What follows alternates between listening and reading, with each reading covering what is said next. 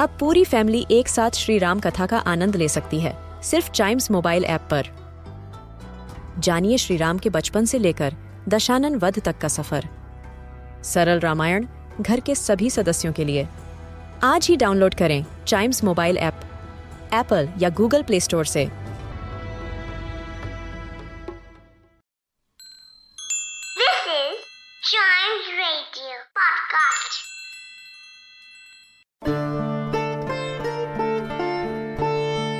ത്രിപുരാസന്റെ വധം.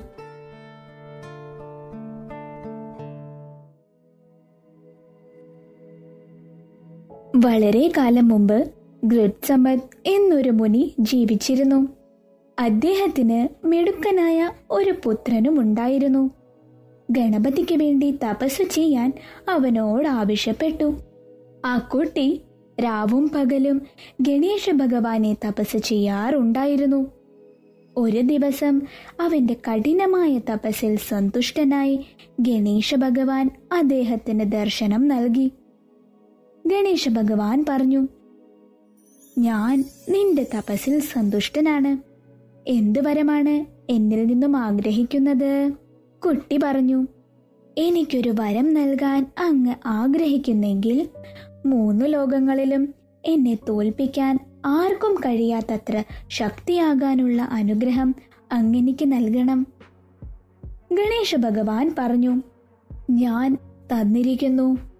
ആർക്കും നിങ്ങളെ തോൽപ്പിക്കാൻ കഴിയില്ല.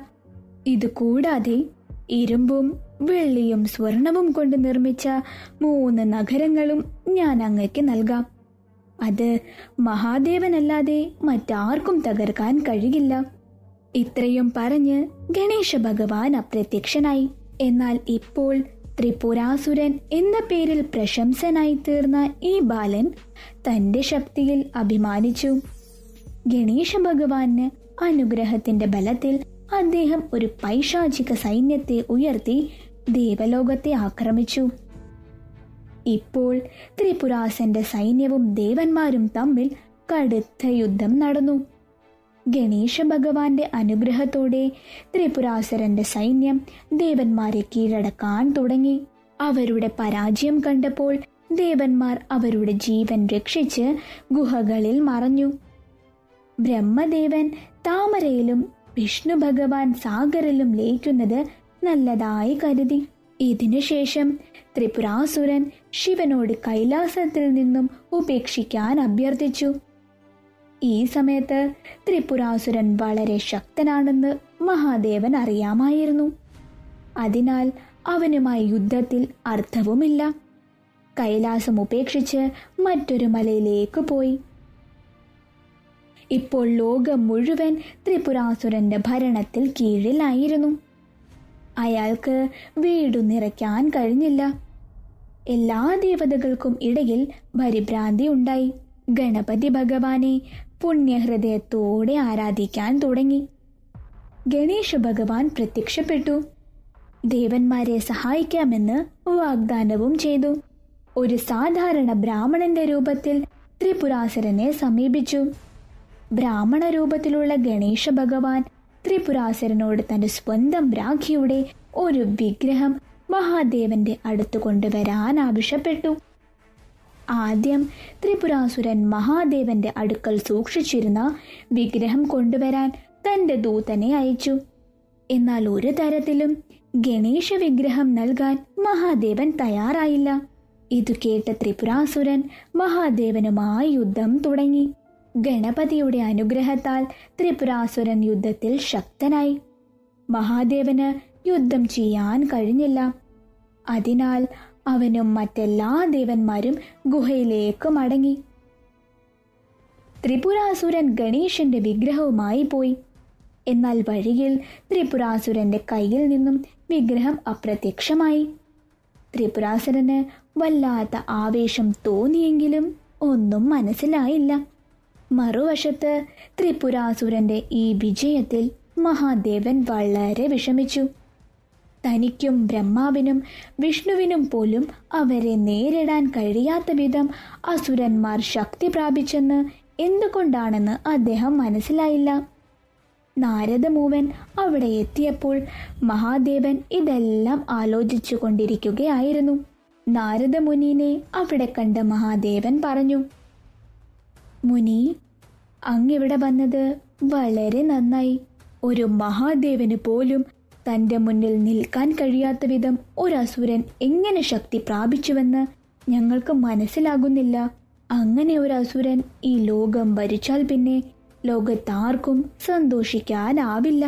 അപ്പോൾ നാരദമുനി അല്പം ആലോചിച്ചു പറഞ്ഞു അല്ലയോ പ്രഭു ഒരു പ്രശ്നത്തിനും പരിഹാരമില്ലാതാവുന്നത് എങ്ങനെയാണ്? ഇത് കേട്ട് മഹാദേവൻ പറഞ്ഞു ഞങ്ങൾക്കൊന്നും മനസ്സിലാകുന്നില്ല നാരദ. നാരദമുനി ചിരിച്ചുകൊണ്ട് പറഞ്ഞു മഹാദേവ എന്തെങ്കിലും മംഗളകരമായ പ്രവൃത്തി ആരംഭിക്കുന്നതിന് മുമ്പ് ബാലഗണേശനെ ആരാധിച്ച് അനുഗ്രഹം വാങ്ങുക. ഈ അനുഗ്രഹം ഗണേശ ഭഗവാന് നൽകിയത് അങ്ങാണ് മഹാദേവൻ പറഞ്ഞു. അതേ ദേവ ഗണേശൻ തന്റെ ജ്ഞാനം തെളിയിക്കുകയും ലോകത്തെ ചുറ്റിപ്പറ്റിയുള്ള മത്സരത്തിൽ മറ്റെല്ലാ ദൈവങ്ങളെയും പരാജയപ്പെടുത്തുകയും ചെയ്തപ്പോഴാണ് നാം ഗണപതിക്ക് അനുഗ്രഹം നൽകിയത്. അപ്പോൾ ഈ യുദ്ധം ആരംഭിക്കുന്നതിന് മുമ്പ് ഏതെങ്കിലും ദേവതയോ നിങ്ങൾ ഗണപതിയെ ആരാധിച്ചിരുന്നോ? നാരദമുനി മഹാവിഷ്ണുവിനോട് ചോദിച്ചു. ഈ യുദ്ധത്തിന് വരുന്നതിന് മുമ്പ് ത്രിപുരാസുരൻ ഗണപതിയുടെ അനുഗ്രഹം കൊണ്ടുവന്നിട്ടുണ്ട്.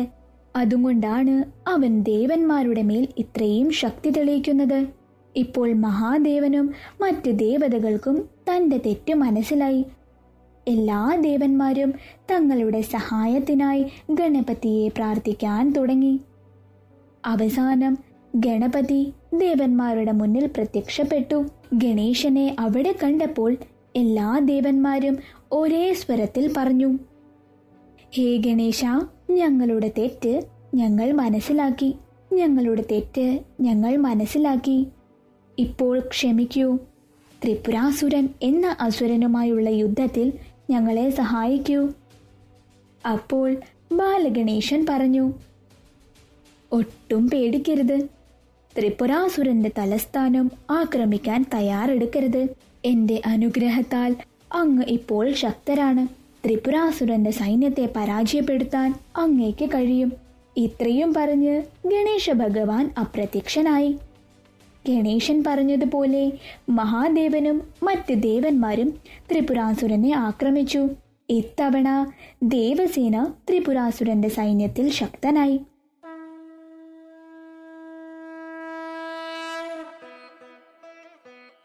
അവസാനം മഹാദേവൻ തന്റെ ത്രിശൂലത്താൽ ത്രിപുരാസുരനെ വധിച്ചു.